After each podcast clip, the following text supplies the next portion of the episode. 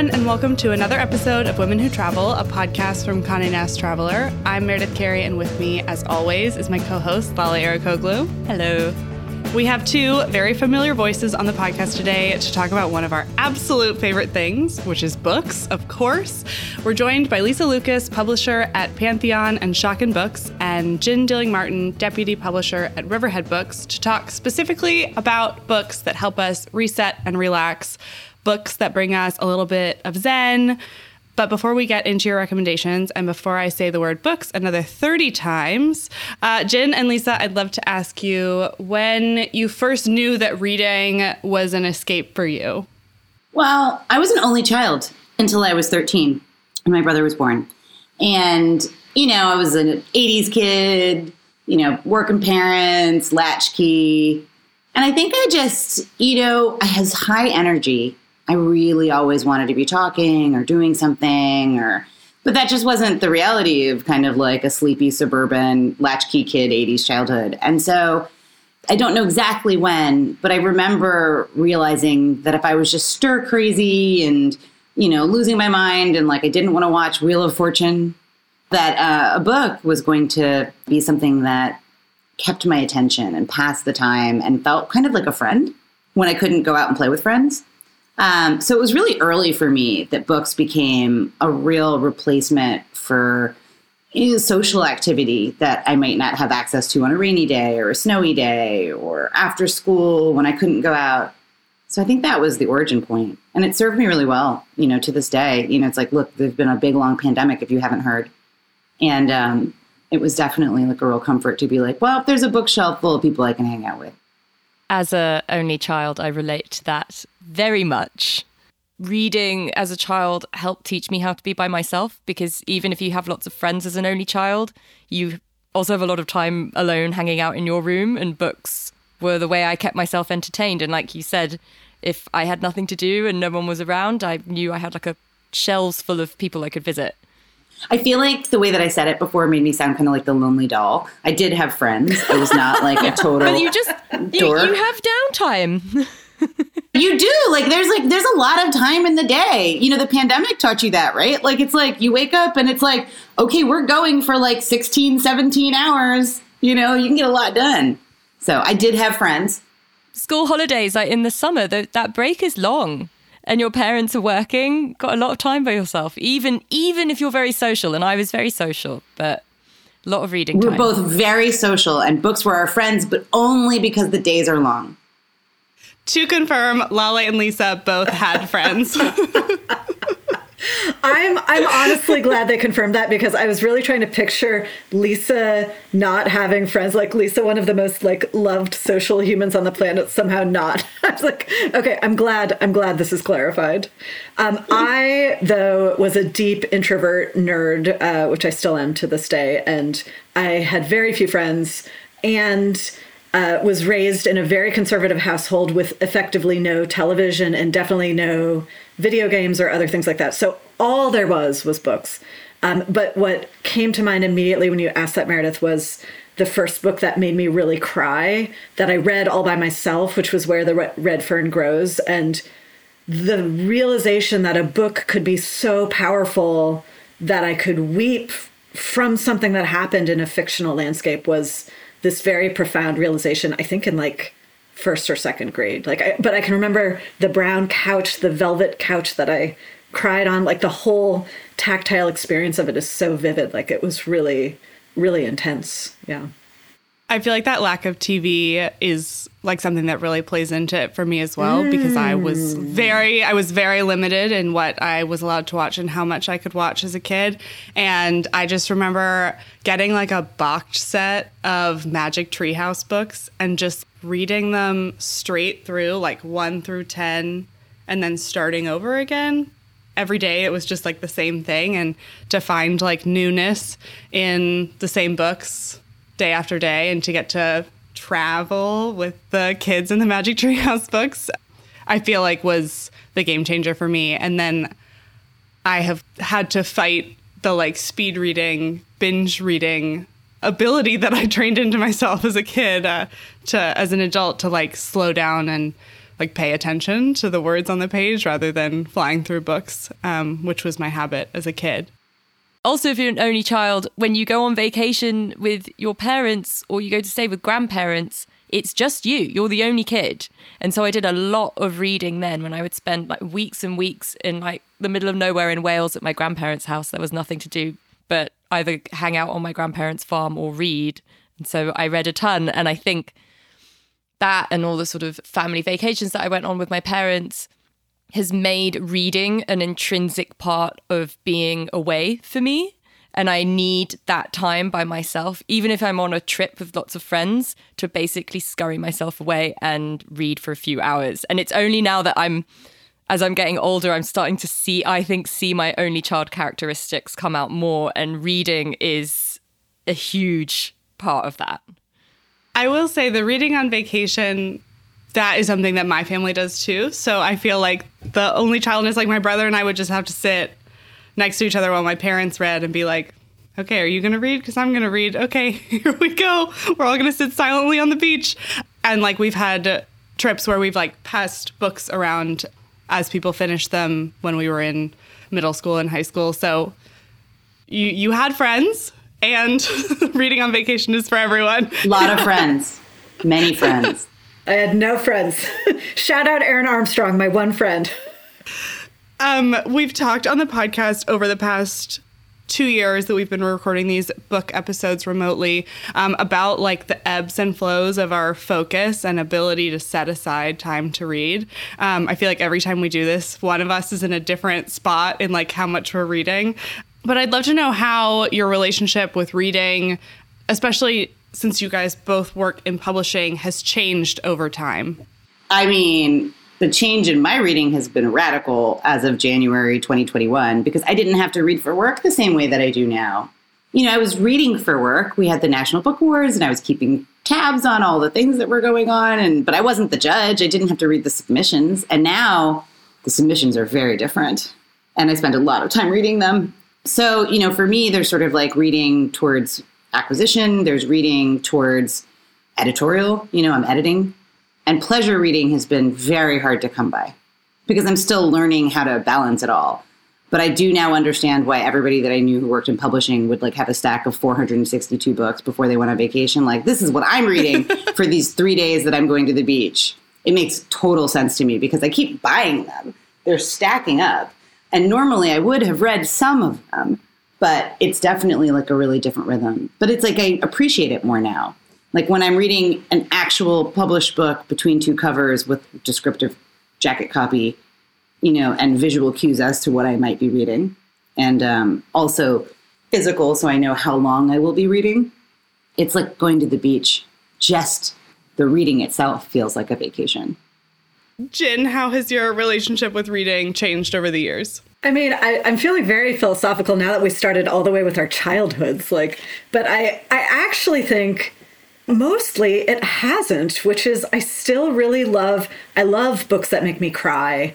I love books that make me laugh. I love books that bring me to very intense emotional places and open worlds that I wouldn't know about or get to see otherwise. And I mean, I even have this weird appetite for um, there's this amazing, uh, like, tiny used bookstore near me that has these kind of like arcane nonfiction books, like Index of the Smithsonian Holdings from 1880, you know, or Guide to the Mental Asylums of New York State in 1825. And looking through these books and just looking into worlds from the past as well as the present, it's just such a gift, and it never stops being such a gift. And I don't know if I would have answered this way if we hadn't started with the childhood question, but I feel very just like, yeah. So I know at the beginning of this episode, I said we were going to talk about books that bring us to a more restful place, maybe bring us a little zen. And I also know that before this episode, we were all talking about how reading doesn't necessarily bring us to those places. And I'm just curious when you guys look for books to read for joy to like fill your relaxation time, if you can set any time aside for that. What kinds of books are you looking for? Even if the books themselves are not a guide to Pilates or whatever, like thing that people think it that should be. it's again such a freighted, intense world moment. It has felt, you know, I think for a lot of us, relentless for very, very, very long time at this point. When I'm feeling that disrupted inside, it's actually poetry that I go to. And there's something about its compactness, precision. It shifts you out of the intensity of the news of the moment and into a much longer time frame and time view. And so in general, poetry is where I turn when I'm feeling just internally disrupted or anxious. Is there any particular poetry that you find yourself returning to? Lale, it's funny you ask. I did come prepared for this. this is this is a quiz. um, so I have, which will surprise no listeners of my recommendations, uh, I have a little bit more off kilter sensibility. And so, you know, there's the standard staple like Mary Oliver poems. And those are, you know, those are amazing and spot on and right into the heart of uh, human emotion but I'm a little bit of a weirder reader. So there's a poet named Mary Ruefle, who's my personal favorite, who her images are just like weirder and more slant, and she's funny, which is very hard to find in poets. But just this weekend, I was turning back to one of her collections, feeling, you know, pretty unsettled by the news. And she had this line in this poem Don't be a fly wringing its hands as though worry could save the world. It's just, it's so perfect. It just like uses these little moments to pull you out of where you're at and then remind you of larger stakes and different ways of living and being. And she's beautiful for that. I love that. And I feel like it's a really beautiful way of saying what I, I have been trying to teach myself to do, which is that I cannot be worried about every bad thing that's happening all at the same time, which I think has definitely been a dominating factor mm. of the past two years, not just for me, but I imagine for lots of people, and almost feeling like I'm doing something wrong if I'm not worrying about what's happening in the greater world all the time. Mm-hmm. And yeah, you're not much help if you spiral yourself into a state of despair. Lisa, what types of books do you turn to when you're looking for escape, relaxation, a chance to disconnect? You know, I think it's funny. I mean, I don't read books that I think people would normally read to relax. I like a big history. You know, when the world is the way that it is right now, I think that I feel like I can't understand, right? Like I can't wrap my brain around what's happening or the geopolitical situation or the biology of a pandemic or the complicated precedents of the Supreme Court, right? And how people figured it out. And so I think what gives me comfort is actually being able to master something. You know, like one of the things I've been reading a lot, and it doesn't really suit us for this particular podcast, but I've been reading a lot about conservative politics, like the origin point of modern conservatism, which might sound really stressful I was going to say that's about alarmed. as stressful as I can hear. Yeah. But I think that there's something about history that I find comforting. Mm. You know, it's like I don't find American racism particularly comforting, but I do find the warmth of other suns to be something, you know, that I find great comfort in learning about and walking through and re-walking through. Um, so there's something about both the span. I mean, I think people like epics and novels, right? It's really comforting to just be inside of a world but I think that when I'm distressed, I want to be inside of our world, right? And I want to really understand our world better. And so I think that's my tendency is to like when I really want to get away, it's not necessarily a poem, although those give me great comfort. Like when I've had deaths in the family or I've had, you know, heartbreaks, it's like, you know, it's it's the poets that get me through. And I think that, you know, fiction has gotten me through so many moments of sitting in waiting rooms or you know, feeling anxious about something. But I think this kind of global drama, you know, it's like you, like, who would think that you want to read Svetlana Alexievich in this moment, right? You know, but there's something about women soldiers, there's something about what actually happened and is happening in Chernobyl from those voices that actually makes everything less abstract. And I think that what makes me sad in this moment is the abstraction of our times, the disassociative feeling like that this isn't real. You know, it's like so as much as we don't want to read about the climate, it makes me feel more comfortable to understand the destruction and the glory of our world you know, because it is too abstracted when I read the news. It is too abstracted when I, you know, look at climate rebellion and you're like, we're gonna, in 10 years, this is gonna happen. And it's like, I don't even know what happened 100 years ago, a 1,000 years ago. I don't even know what I'm missing. So it's like, I wanna read about an iceberg. I wanna read about an island. I wanna read about, you know, biodiversity. I want, you know, that, those are the sorts of things that my brain wants when I'm feeling really out of sorts. I think for me, like what you were saying, Lisa, about wanting like that like these big books and this escape offer us that chance and that you go towards the nonfiction. I go the other way and I go like sci-fi, fantasy, big, like fully insert myself somewhere else that does not exist, that will never exist. Things like Ursula K. Le Guin's Earthsea trilogy, things like N.K. Jemisin's Broken Earth trilogy, like these big books where you follow these characters through their lives in this world that, I mean, in the case of Broken Earth, could be our own, but a little bit not, to fully pull out. And even though it's a big book, you really have to pay attention. Like sometimes that needing to like learn about a different world is what helps me like relax from the one we're living in. Lale, where do you fall? I definitely turn to fiction when I feel myself in a state of anxiety or crisis or just needing to take a beat to lose myself in something in the hopes of bettering my mental health. A book that I'm always trying to recreate the feeling of. Um, you know how certain novels just give you a feeling is um, Secret History by Donna Tartt. I think because it's such an enclosed world where you can completely lose yourself in the universe of these characters that's just in the microcosm of a Vermont college. And for me, I'm always trying to find that book again. And ultimately, I just need to reread Secret History, I think. um, and I think I also, because I, I read it at a time when it was a cold March in New York and I was unemployed and broke. And I tore through Secret History and it provided me with so much comfort in that it just I like lost myself in it for a week.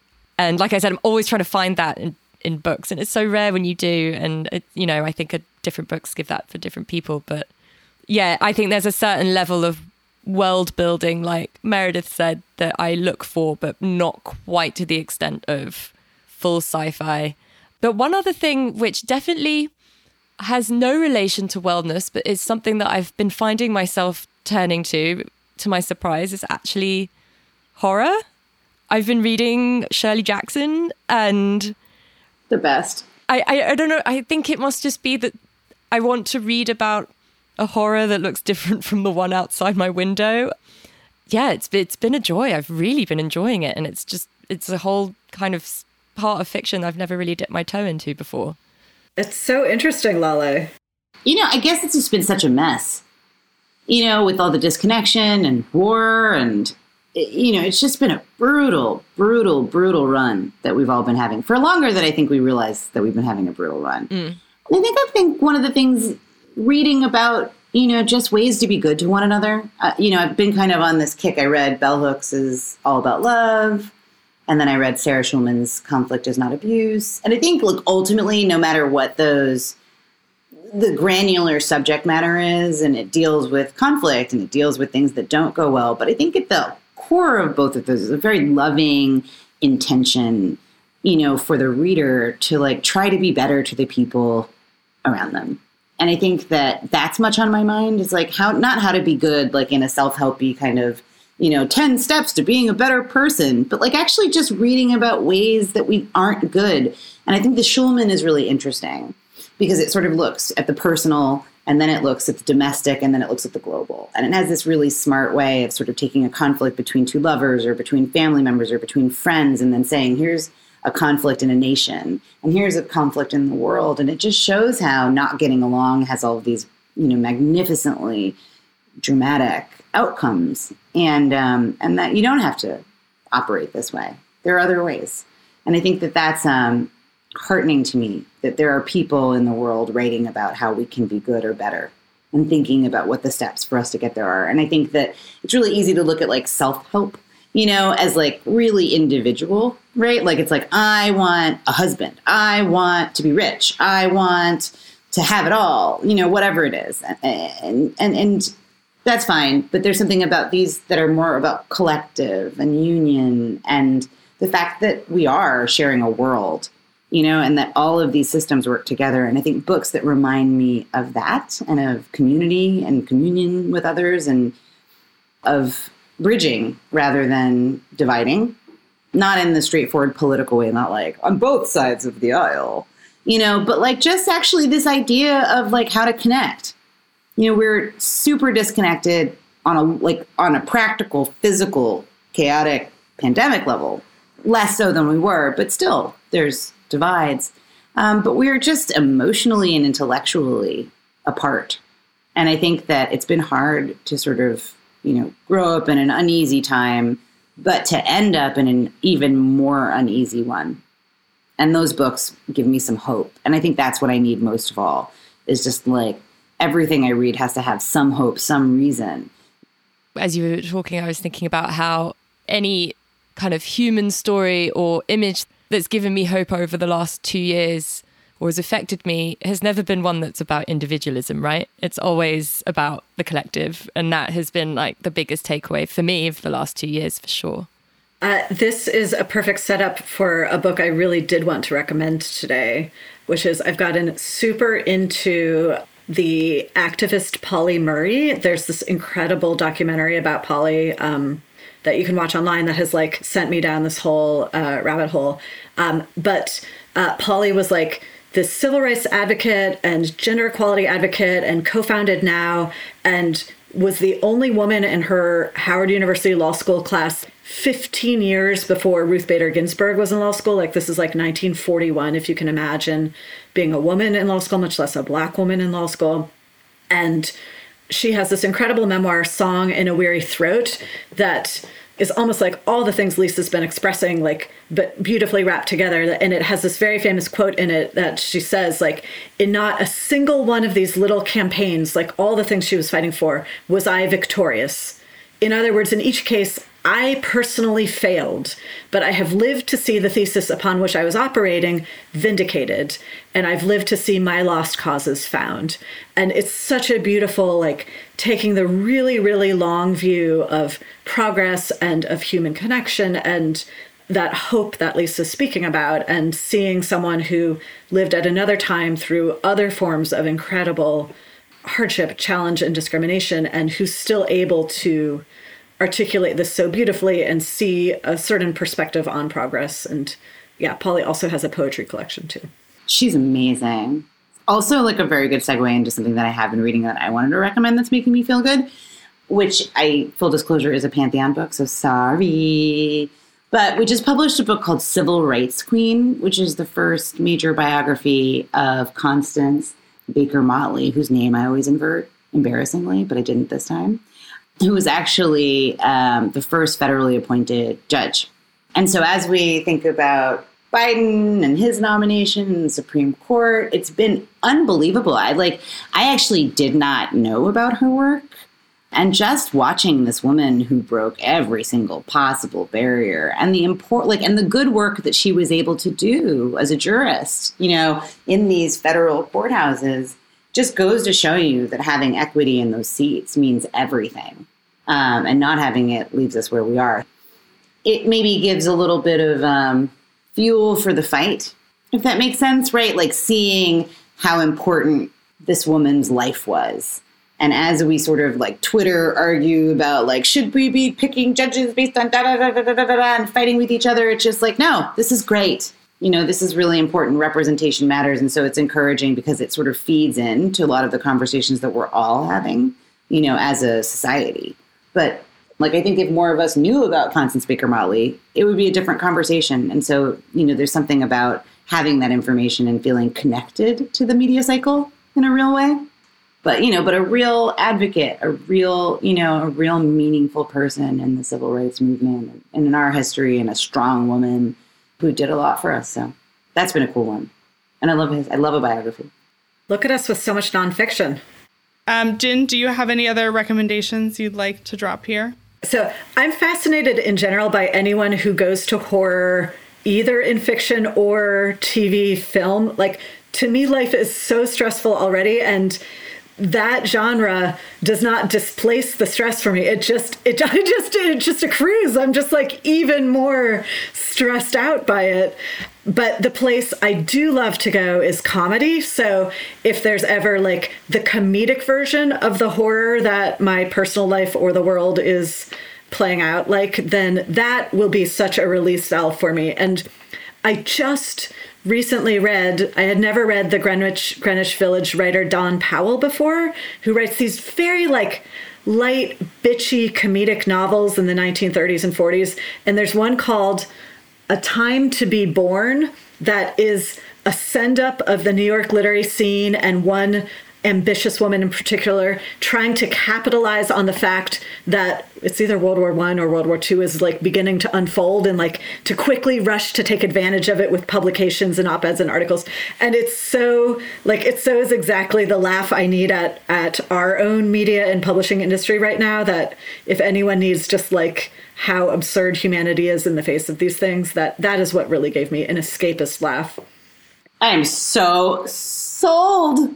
Yeah, I can't wait to read that. Oh my god, I die for funny. I can never find enough funny books. Like I feel Yeah. like there are not enough funny books to keep me happy because I love them so much. Plus one, I agree. It's poking fun at New York literary circles is top of mind for me because I'm three quarters of the way through Sex and Rage by Eve Babitz, And um, I just wrapped up reading a scene at the Russian tea room that was very withering in its observations. And I'm having so much fun reading it. I've never read that book before. And now I feel like I have the whole world of Eve Babitz, who I know isn't a comedy, isn't writing comedy, but um, has a whole world of her books to explore. So that's that's been a nice discovery for me actually. And in terms of self care, I was reading it in the bath. So, so you know, it all ties Well up. done, well done. Uh, Lisa, do you have any other recommendations on books that that you've turned to? Yeah, well, so I'm actually turning to a book currently, so I have not finished it yet, but I just picked up Vladimir by Julia May Jonas, which is like, insofar as I have read, yes. Like I'm like I'm all in. I'm absorbed. There's a lot going on. It is definitely funny, and it seems like we're about to get into it. Like from what I can tell from the first like 50 pages, is we're about to get into it, which is actually what I'd like to do. Like it just feels juicy.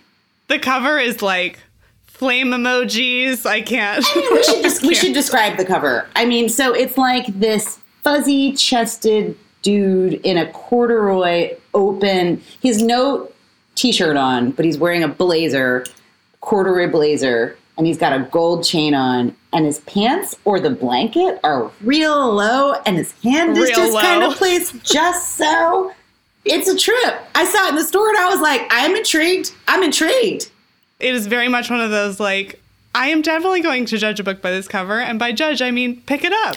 Listen, they actually did. Like the- When was the last time you saw a hot dude on the cover of a book? I really, I mean, really- go ahead. Just, just bod. If just you, bod. if you shrunk that book to like the quarter of the size and put it in a Hudson News, you'd think it was a totally different Sold. type of book. The vibe has shifted. yeah, no, I, I bow to Avid Reader Press. They're they're trying to pioneer literary soft porn, and I am I'm we're all here for it. Uh, standing standing ovation. I mean, like, I really do want to be like, clap, clap, clap. Like, congratulations, everybody. Yeah, This is fun. I, I read that entire book in I think like 56 minutes, so you'll you'll be done in no time. But it was Yeah, it uh, doesn't feel like it's going to take a whole long time. Did you like it? Oh yeah, so fun, so fun. And a send up of academia, which is media publishing adjacent. So definitely anyone who mm-hmm. wants a good like naughtiness in the academia world, this book is here for you. Speaking of naughty, has anybody read the Anonymous Sex No, compilation yet? Which I think is cool, and I have not yet read it, but it was edited by Hillary Jordan and Cheryl Lulin Ten, whose name I probably just butchered, and I'm very sad about it. But it's like 27 authors wrote 27 stories that were all about sex, but no one put their names on them. So you don't know who wrote them, but it's like Helen Oyeyemi, Jason Reynolds, Luis Urrea. Like I'm, I'm so curious. I could not possibly be more curious. Who wrote what? Um, for books that have not yet come out yet, what are you guys looking forward to reading in the coming months? Because we always get such good previews of what's to come from you both. Um, Jynne, what are you most excited about? Uh, I think the one that fits today's category has to be uh, Emma Straub's new novel. So it is total, pure, delicious, escapist fun that then you will be sobbing by the end without even like seeing it coming. The premise is a woman, she's in her mid 40s, her life is like fine, um, but she discovers a portal back to her 16th birthday and she gets to relive that day over and over and over and keep trying to do it differently. And she's trying to make these micro adjustments so that her life, when she returns to it at age 40, is different than it was going to be. And among things, she's trying to get her dad to stop smoking so that he'll still be alive. And she's also like trying different things with her like major 18 year old high school crush to see if they can end up together. And but so it's like a lot of laughs and a lot of fun, but the thread of the father daughter relationship is really movingly done and not something I think you get in fiction so often. And um, she really delivers. Everyone cries when they read it, and yeah, it, but in in like the sweetest, warmest way. So, Lisa, how about Lisa? How about you? Yeah, no, I'm really excited. So Margo Jefferson, uh, who did Negroland some years ago, finally has a new one coming up, constructing a nervous system.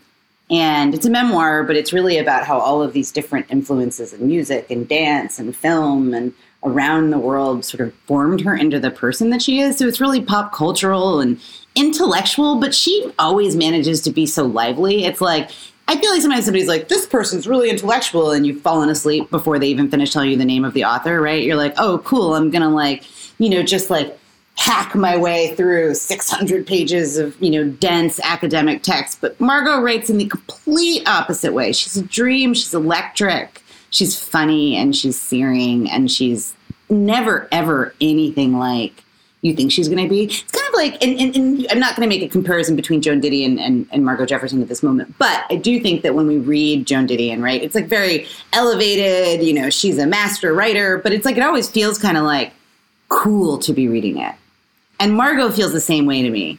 So I'm just so excited um, for people to read that one because it's, you know, unfortunately very difficult to explain because her mind is just so limber. But it's this like adventure through the becoming of a person through all of the influences, and all of the influences are not what you would think they would be, but also funny, but also human, but also super warm, but also super black, but also super Margo. It's just great. I mean, sold. Yeah, also. I well, now, like, cannot wait to sold, read sold, both sold. of those books. Uh, well, this has been so lovely to talk to you both. If people want to keep up with you on the internet, where can they find you? I'm on Twitter and Instagram at Jin, J Y, and then a lot of N's and then the letter E. I'm at Lika Luca, L I K A L U C A, on Instagram and Twitter. I'm at Oh Hey There Mayor. And I'm at Lale Hannah. You can find links to every single book that we talked about in the show notes. Be sure to check them out and be sure to follow Women Who Travel on Instagram as well as sign up for our bi weekly newsletter. And we'll talk to you next week.